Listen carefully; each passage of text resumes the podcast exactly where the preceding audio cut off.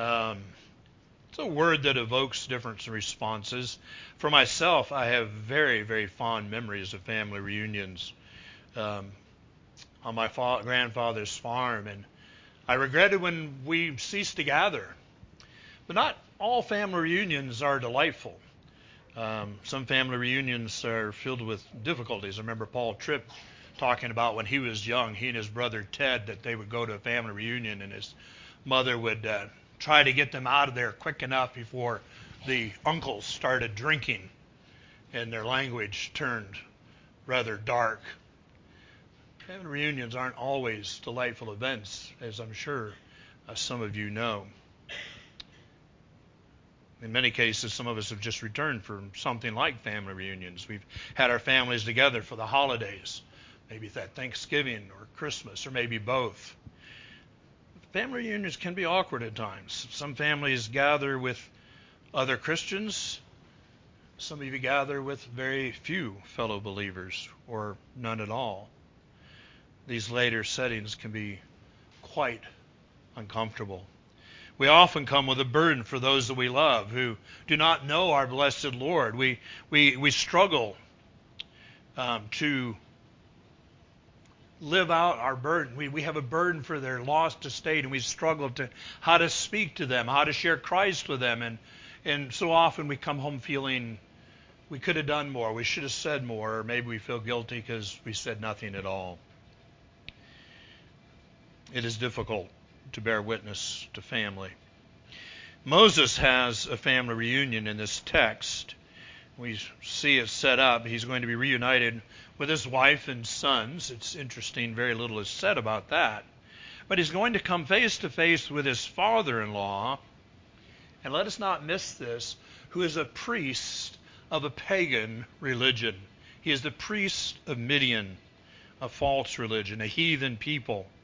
And there are lessons in the text, so we see how Moses handles this reunion, how he focuses on what God has done, the work that God has accomplished, and we see what the result is.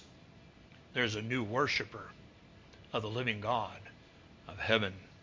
Our theme then is to learn from Moses and to go and do likewise. Let us learn these lessons and see how we can apply them in our own families at our next reunion. I'm going to use four main headings Moses' family reunion, Moses bears witness of God's power to save, and then we will look at how Jethro's conversion of faith to, in the Lord. And then finally, worship and fellowship before the Lord. So we begin, and this is about half the section we're looking at Moses' family reunion. There's there's some data. There's a revisiting of things that we've been told. Uh, we've been we've been focused on Egypt and the plagues and the oppression and the coming out and the difficulties in the wilderness. And now there's this shift in Moses' family shows up, and so the scripture recounts some things. Now, one of the things you may have noticed is that the scriptures do not always report the facts, indeed these are facts, in the exact order that they occurred. We find this often in the Gospels as well as other places. Each of the Gospel writers uh, has a, a different focus, and so they order the material according to their focus, particularly doctrinal focus. And we find that's true here. Uh, material is organized on a theme. The events before us took place after Israel had come to the mountain of God, which is reported at the end of chapter 19. They're coming there. And yet we find in this chapter um, that they're at the mountain of God. Chapter 17 ends with them still in the wilderness. They're near the mountain of God, but not there. And so Moses puts this here, and there's a contrast. We've just heard the report of one group of Gentiles, the Amalekites, who are seeking to destroy Israel. They want to wipe them out. And this passage stands in stark, sharp contrast as we see Jethro come, an unbelieving Gentile, and yet something different takes place. There's a sharp contrast also between the unbelief of Israel in chapter 15, verses 22, all the way up to 17 and verse 7, We've been dealing with that material, the lack of belief that Israel had in their God, his ability to supply, and all the murmuring and complaining. So, this account of the arrival of Jethro does stand out sharply against the backdrop of what happened just before it. The Amalekites coming out to war to destroy Israel. What was God's promise to Abraham? We might first be thinking, well, anybody that does anything to you, I'm going to strike them. But no, there's a positive command, command, uh, promise. God promised Abraham that the Gentiles, that all the nations of the earth will be blessed through him, and particularly through his seed. And here we see something of that in this one encounter with Jethro. Abraham had Gentile slaves that were circumcised members of his household. They received the sign and the seal of the covenant. This morning in our scripture reading, we're doing the chronological plan, we, we saw Abraham's servant, his chief servant, go to find a wife for Isaac and went back to Abraham's people. And you see that man going and he has faith. Has faith in the God of Abraham. And it becomes clear that that servant of Abraham, that Abraham's God is his God. And he prays to him. He has faith in him. He waits on him. And he watches God act and then he worships him. And so you see already these little vignettes of God's blessing Gentile peoples and adding them into the covenant community. That's what we have before us this morning. So Moses tells us that Jethro had heard of the mighty deeds that the Lord had done for Moses and for Israel. Little wonder. Remember, Egypt's the powerful nation, and they have been brought very low. And that word would have been carried everywhere. Anyone within a broad region, any uh, you know, down on into African countries and up into the Middle East and maybe even to the southern Europe, that as the traders and travelers went, they would have carried accounts of what was happening in Egypt, of how these plagues had fallen upon this land darkness, water turned to blood, and even the death of the firstborn, even of Pharaoh's household. That word has reached Jethro. Jethro has learned that the Lord has delivered his people out of the house of bondage. So Jethro and Moses, they've not seen each other since Moses took lead of, leave of his father. You remember that Moses had the encounter with God on the backside of the wilderness, the burning bush, and he has a mission now, and he comes home and he takes leave of his father-in-law to go down to Egypt. Find that back in chapter 4 and verse 18. So Moses goes to Egypt to lead his people out. Since Jethro has not been mentioned for some time, then what follows here in this opening of the chapter is some events. Moses records some events to, in some sense, bring us up to speed, uh, to remind us. And the first thing he focuses on is that Jethro, his father in law, is a priest of Midian. He's an idolater. That's who his father-in-law is. And Joseph, Moses gives us that detail. And remember, it was the Midianite traders who bought Joseph from his brothers and carried him into Egypt, where he became a slave in Potiphar's house. So Jethro does not come to Moses alone. Verse 5 tells us that he came with Moses' wife and their two sons. And once again, Moses records the names of his sons. There's something in this reporting of the names of the sons in verse uh, 3 and 4 that reminds us of Moses' background, his history.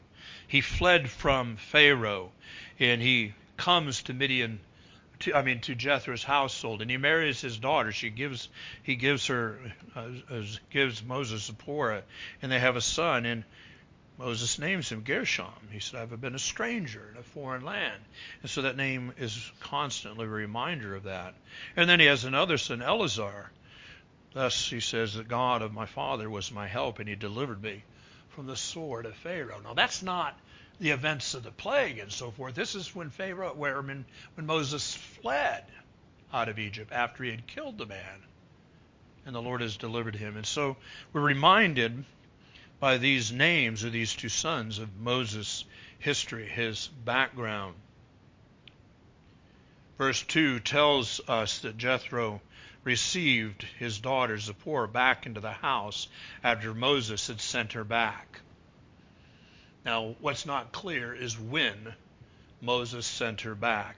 Some commentators take the position that after the controversy over the circumcision, that Moses sent her back at that point.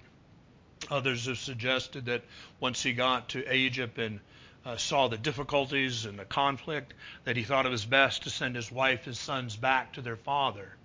Um, that would have been a tremendous, uh, difficult thing to do, with some distance to send her home. And, and if indeed he did so, he would have had to have someone to, some sense, be an escort to watch over them and, and take them there. I'm more inclined to think that she went back after the controversy, but the scripture is not clear to us. But what's clear is she went back to her father. And she's been with Jethro, with her sons. Um, over a year has elapsed. These boys would have grown. They've not seen their father. Verses 5 and 6 then report that Jethro came to Moses, but he sent word on ahead, uh, no doubt through a third party. Again, um, Think about it. Would have been had would it have been difficult to find Moses and the people of Israel? No. There's this great host that uh, any band of travelers and traders that uh, worked those regions and carried goods, they would have heard of them and maybe even encountered them, maybe stayed and experienced some hospitality with them. That there would have been a, a regular trade, and so Jethro, finds someone who says, "Hey, I'm going on this route," and he says, "Well, well, you take word and find Moses, my son-in-law, and tell him I'm coming to you." It seems strange to us, doesn't it? And we just whip out our phones and pop off a text or punch in a few numbers and call someone. It wasn't that way then, but nonetheless, there was a way to get the message. And Jethro got the message to Moses that he was coming to him with his wife and her sons. And it's here then that we learn in these verses that Israel has camped at the mountain of God, or Horeb, or also known as Mount Sinai. It is the mountain where the law will be given. We're almost there, chapter 20. It's near where the Lord had supplied water from the rock. It's also near where Amalek had been defeated.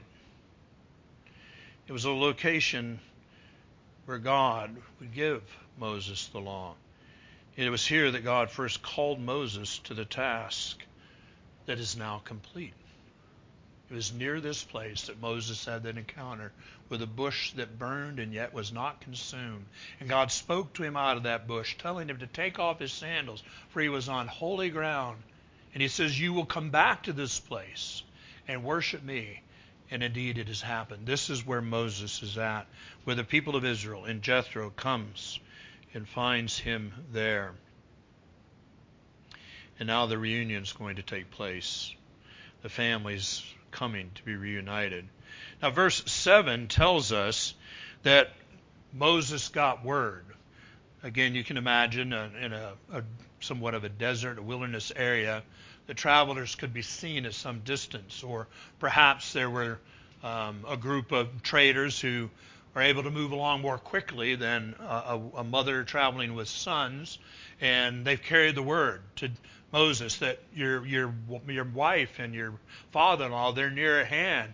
Somehow Moses gets the word, and we're told that Moses went out to meet. What does it say? He went out to meet his father-in-law all you married men. Does that not seem odd to you? would be would that be your first inclination to go meet your father-in-law when your wife is in the group? But he goes to his father-in-law, and we're told much in what he does. He bows down and he kisses him. He greets his father-in-law. He shows respect. The first meeting takes place with Jethro. Why? Because Jethro is an older man. He is an elder to Moses. He's his father in law. The fifth commandment has not yet been written on stone, but it's written on the heart that you are to honor your father and your mother. And Moses shows this respect to Jethro, his father in law. Moses bows down and he kisses him. All of these are acts of humility, and they're common response in that culture. We don't typically do that. I don't know that any of your children have gotten up in the morning and come downstairs and you encounter your father and you bow down out of respect to him and you kiss him. But that was common in that culture. It was a reminder of who the greater was and who the lesser was. What follows next was also common in the culture. We see that the first thing they did is they asked about each other's welfare. So they asked each other, this is verse 7, about their well being, and then they went into the tent. Uh, this asking about the well meaning was a common exchange in a greeting. Is it well with you? It's well with me. Is it well with you? Yes, it's well with me. It was a common thing. It makes me think of when Elisha sends his servant when he's heard of the death of the woman's son. And he tells him, You take my rod and go swiftly and greet no one in the way. What he's saying is, don't take the time to have these kind of customary exchanges. You have a mission. And so this is the customary exchange, and it would have taken some while to make inquiries into one another's well being. Moses then tells us that there was a tent. They went into a tent, some particular tent. And they went in there and they had a long conversation in that place. Why do I know it was a long conversation? Because we're told Moses gave a full report to Jethro of all the Lord's doing on the behalf of his people. Moses, listen to this, Moses is bearing witness of the greatness of the Lord the covenant faithful Lord. He's not just recounting a history for history's sake. And no doubt Jethro would have heard some of the, the broader details of what has taken place down in Egypt. But Moses tells it as one who was there firsthand. He could tell him of his own internal struggles and how he grew in faith, how he began, you know, as a stammerer and stutterer and uncertain, and how he grew as God worked in him to boldness to even deal face to face with Pharaoh. Moses recounted the whole matter and gave a full report to his father in law. Before we go to our second point, just some application here. In our modern age, uh, we can learn much from this text. I've already indicated learning respect for others, especially our elders, those that are over us, children. Uh, you're growing up in a culture where uh, children are trained even to be indifferent and flippant, disrespectful to their parents. It makes me cringe, I kid you not, when I hear a child call their parent by their first name. It's your mother or your father, and you show such respect. Um, nobody isn't being indicted here, but when I first came, there were children who just referred to me as Daniel. I said, No, I am Pastor Daniel to you. You owe me respect because of the office that I hold. We don't live in a day like that. Everybody's so flippant and casual. And this that we see here in the text is worthy of taking notice of. This over familiarity of our day should be addressed. The fifth commandment has a meaning, and we need to carry it out. And that begins at a young age, children, showing respect to your mother and your father. Believe you me, little ones, I can remember, even all these years later, times when I showed disrespect to my mother or father, and swiftly was compensated with discipline for that. And I learned to show respect because that's what God requires. Scripture says to show respect to those to whom it is due. Do you show respect and honor to those to whom it is due? Children, let me just mess with your parents a little bit with further application. Paul tells us that we're to honor the magistrate because he's the Lord's servant. We owe respect and honor to the magistrates as well. We lose sight of that. I'm speaking to myself as well. Well, secondly, then, we want to consider Moses bearing witness of God's power to save. We find this in verses 8 through 10. And Moses told his father in law all that the Lord had done to Pharaoh and to the Egyptians for Israel's sake. And he didn't stop there, and all the hardship that had come upon them on the way, and how the Lord had delivered them. Just think about all that we've covered all that the Lord has done. This this took some time. Moses recounts his return to Egypt, how he was received first by the Hebrews, the elders of his own people, then how he was received by Pharaoh. Moses uh, would have recounted the plagues that took place and the great display of God's power to Egypt. Um, I imagine he would have spoken of the hard heartedness of Pharaoh and, and how Pharaoh hardened his heart, and then God hardened Pharaoh's heart. Moses gave a full accounting in what he told to his father in law. Then he would have told how the Lord brought Egypt great, very low. He greatly humbled them. He destroyed their land. We remember earlier on that even some of Pharaoh's own officials said to him, You know, how much more of this are you going to do? I mean, look at the land. It's destroyed. Moses would have recounted these things. Moses could have reported the Lord's instructions concerning the Passover lamb. And indeed, I imagine that he did. He reported all and how that would have been instructive of the shedding of the blood and placing it on the doorpost and the lintel before the death angel came throughout the land. And, and the Lord struck the firstborn male of all the houses of Egypt, including Pharaoh's. Moses would have described how eager the Egyptians were for Israel to leave. They were told to ask for things of value, and the Egyptians, here, take it, and they carried away the wealth of Egypt. Moses would have spoken of the parting of the waters at the sea and how Israel crossed on dry land. And then as Pharaoh, in his arrogance, his persistent arrogance, followed through on the land. And then the Lord brought the waters down on Pharaoh's army and destroyed the armies of Egypt. We should not doubt, but that the facts would have been a powerful and overwhelming testimony to Jethro. Unlike anything Jethro, a priest of Midian, had ever seen. Uh, this false god of the Midianites that he worshiped had never done anything like this because, as Psalm 115 reminds us, the, the gods of the people, they have mouths, but they don't speak. They have ears, but they don't hear. They have hands, but they do not move. They have legs they're, they're, because they're dead.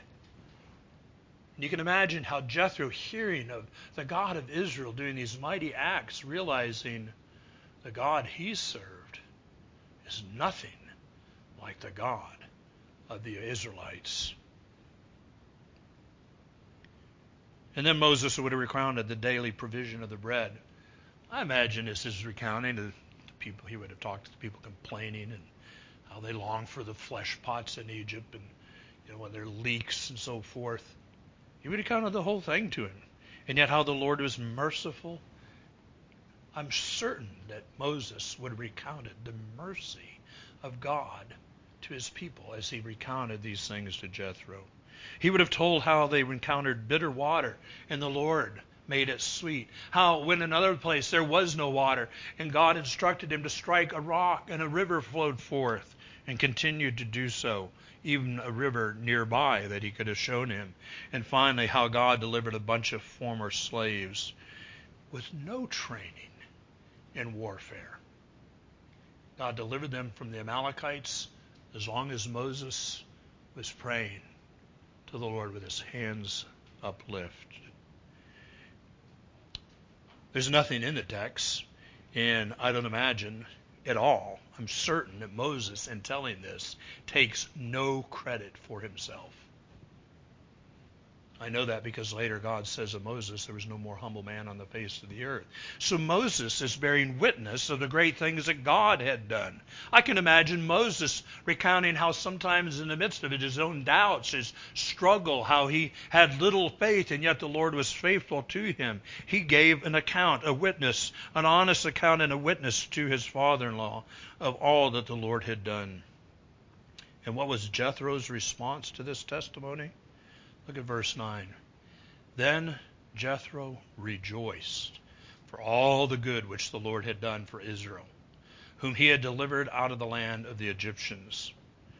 This word that's translated rejoice, some translations say delight, the root word comes from the Hebrew word to tremble or to shudder.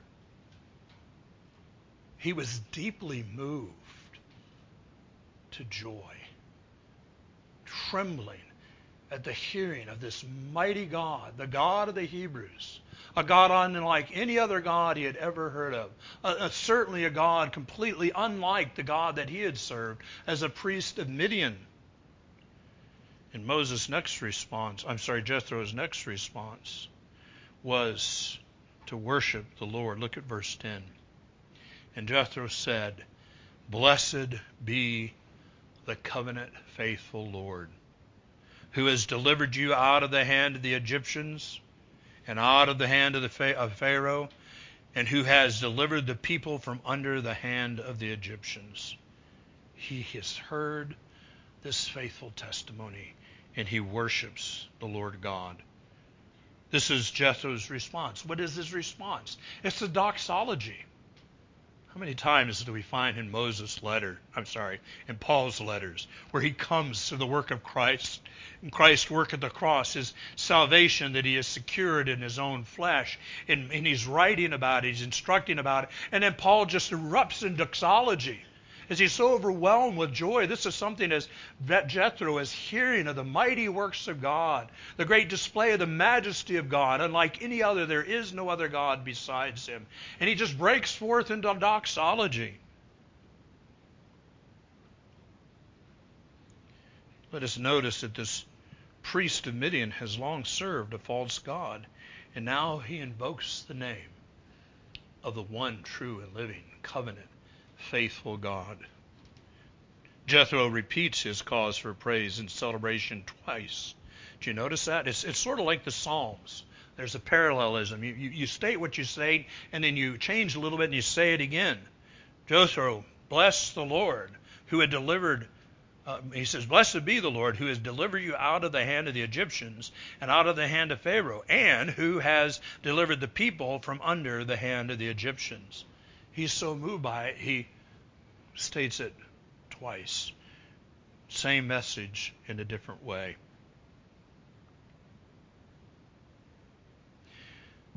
I think of every one of us here this morning who've been delivered out from the bondage of sin. I think of every one of us here who has had the experience of the powerful working of the Holy Spirit in our hearts when we were dead in our trespasses, far from God, no life within us, and God has come and rescued us. He has delivered us from our greatest foe, sin, death, and the grave. He set us free from a cruel taskmaster, Satan, in his kingdom of darkness. That's a much greater deliverance than what Moses has just recounted to Jethro. The Exodus, these events, they're foreshadowing, they're a picture, they're pointing to what we have experienced because of the completed work of Christ. Christ accomplished at the cross when he was crucified, died. He bled for our sake. He shed his blood for the remission of our sins so that our guilt could be removed. The stain of sin could be taken away from us. He paid the penalty and satisfied God's wrath and established righteousness for his people so that God was just to take the heart of stone out of us and by his Spirit give us a heart of flesh. Is this not cause for great rejoicing? Have you experienced this? Can you be silent about it? I'm thinking about family reunions. Can we not bear witness to the greatest thing that has happened to us? That's what Moses did at this family reunion.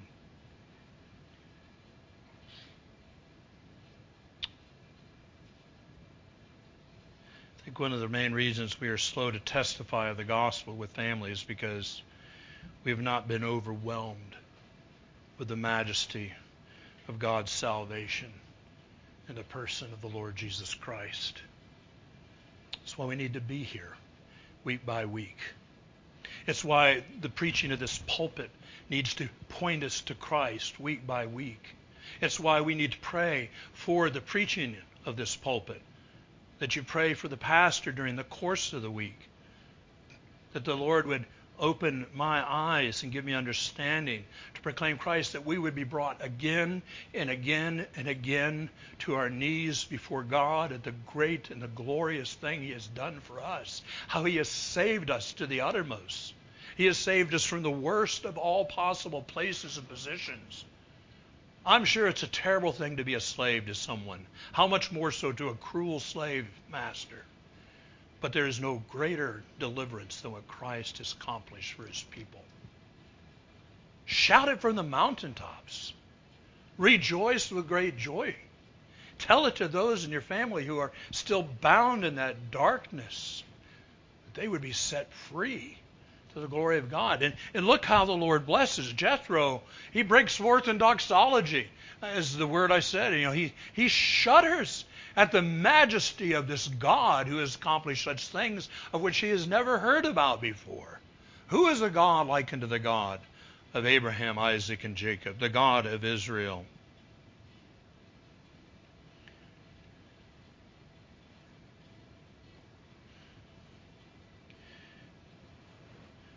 It's one of the benefits of hearing the law.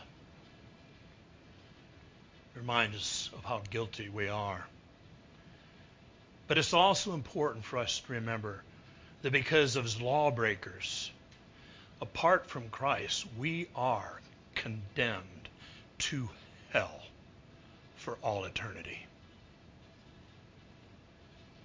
I think it's remarkable that Jesus speaks more of hell than he does of heaven. And it's against the backdrop of, of the justice and the wrath of God and our just deserving of it that the gospel becomes more glorious. Oh, that we would be filled with joy unspeakable, overflowing because of what God has accomplished for us. Is God by His grace set you free? How can you keep that as a secret? When all around you there are those that are perishing. I'm speaking to myself too. We all have family members that are perishing. We say we love our families that are dead in sin. Let us learn to be like Moses when we gather for a family reunion. Let our hearts overflow with the goodness of what God has done for us. What are we doing? You're not preaching. You're telling the good news. You're bearing witness. You sit with a sibling and say, Let me tell you the glorious thing God has done for me.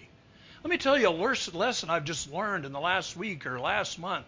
The things the Lord has taught me over this last year since we've been together last time. Let me tell you the great things that God has shown me. How He's opened my eyes, the things He's changed in my heart, the power of His Spirit to work in me.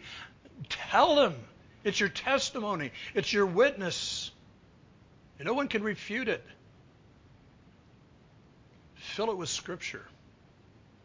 Faith cometh by hearing, and hearing by the Word of God.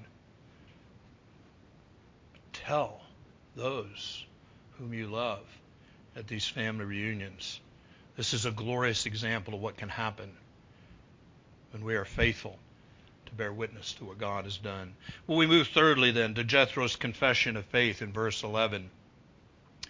Moses' testimony bore fruit in Jethro's heart not because Moses was a highly trained motivational speaker.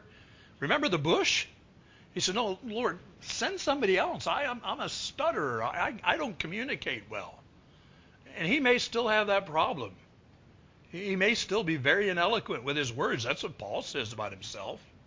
And yet the Lord used the testimony. Jethro was transformed by the powerful work of God. The Holy Spirit, took the work work of God through the mouth of Moses, this testimony of Moses, and the Spirit made the effectual call in Jethro's heart. He took the heart of stone out and replaced it with a heart of flesh. Look at verse 11. Jethro says, Now I know. That is to say, I didn't know this before. Now I know that the Lord, that is the covenant faithful God of Israel, is greater than all the gods. For in the very thing in which they have behaved proudly, he was above them. That's a little bit of a convoluted statement. But let me, it's easy to unpack. What he's celebrating, he's talking about the Egyptians. and the very thing which they behaved with their arrogance, particularly of Pharaoh. Remember how audacious Pharaoh was, maintaining, I'm the only sovereign. I'll take on this so called God of the Hebrews. And as Moses has recounted it, Jethro comes to understand, for in the very thing which they behaved proudly, he, that is the Lord, was above them. He got it. He understood it. And he blesses God for it. And he understands, therefore, that Jehovah, the Lord, is greater than all other gods. No other God is like unto this God. And that is our God. We need not fear man or what man may do to us. Let this be our testimony. Let us give glory to God. Salvation is of the Lord. The Spirit alone can change the sinner's heart. God has called us to just, just be instruments in His hands. Be available. It's one of the messages of uh, the book of Ecclesiastes that God can take a crooked stri- stick and strike a straight blow every time, and we're just crooked sticks. Our words, yeah, we, we stutter and stammer, but when we bear witness to the greatness of God, God uses our testimony for His glory. Never lose sight of this truth. Salvation is of the Lord. Be available be ready to testify of what God has done for you. It's your story. By God's grace, it's His story in your life, and no one can refute what you've experienced. Do you believe that your salvation was secured at the cross by the shed blood of the Lord Jesus Christ? Do you believe that God is able to set others free? Do you believe that God still has the power of salvation? Do you believe that he could save your mother-in-law, father-in-law, sister, brother, niece, nephew? Do you believe that God has that power? Then let us be like Paul, that our testimony would be that we would seek to know nothing more or less than Jesus Christ and him crucified. For it is the power of God unto salvation. Finally, we see in this text worship and fellowship before the Lord. And it just seems natural. Jethro has been converted. What, what does he want to do? He wants to worship the Lord. And so we're told in verse 12 Then Jethro, Moses' father in law, took a burnt offering and other sacrifices to offer to God. Well, the burnt offering has been something that was done by the patriarchs. Jethro didn't just make this up um, Abraham offered up burnt offerings. And so this has been passed down. Remember, there's this family connection pretty much by all these people groups back to Abraham and certainly back to uh, Abel and Seth. These things are passed on. And so what he does is he offers up a whole burnt offering. That's the word that's used here. It's an expression of his joy and thankfulness to offer up this burnt offering. It's the type of offering that Noah offered when he came off the ark once the waters had receded. It's the same offering that will later be offered in the morning and evening sacrifice in the tabernacle when it's built and eventually in the temple.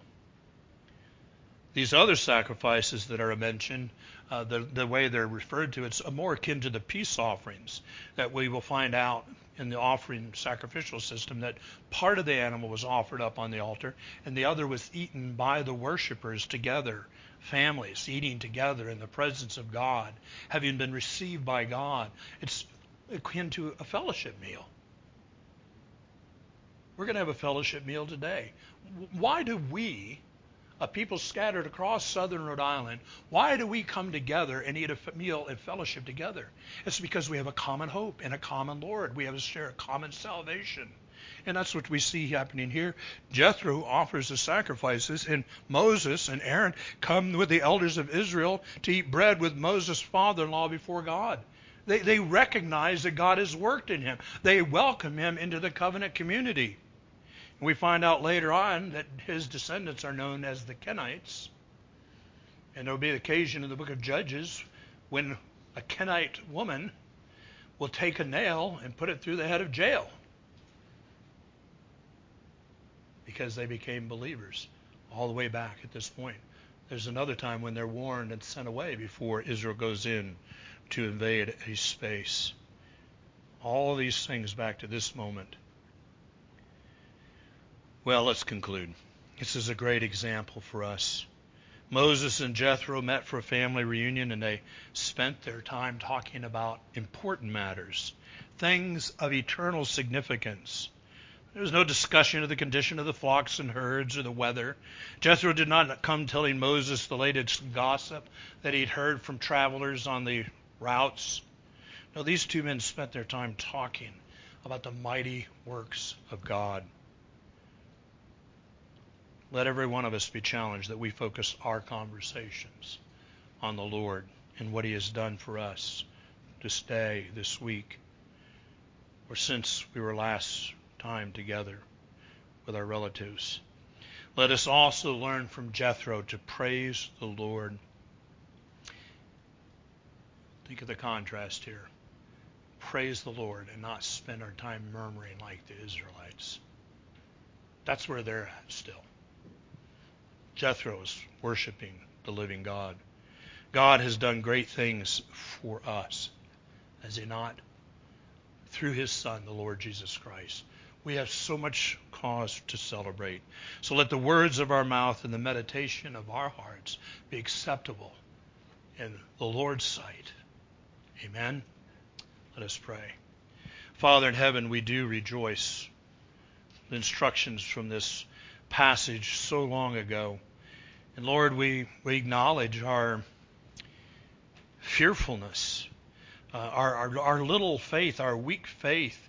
Lord, we all can remember those times when we were so determined to open our mouth and bear witness, and we went home ashamed of ourselves that we were silent. Father, you've entrusted to us the greatest news ever told. Lord, help us to be like the church when it was persecuted after James was executed and they they fled. They went out across the land and as they went, they went gospelizing. They went telling the evangelion, the gospel of good news to any that would listen. Oh Lord God, may we be like the early church of old. Even they were threatened with persecution and death. Lord, we are not at least not yet. But Lord, let us be bold, bold witnesses. We have the treasure of the living God in earthen vessels. Let us testify of your majesty and trust you to work when and where you will. We pray in Jesus' name. Amen. Let's stand together. We're going to sing about this bond we have in Christ, Psalm 133a.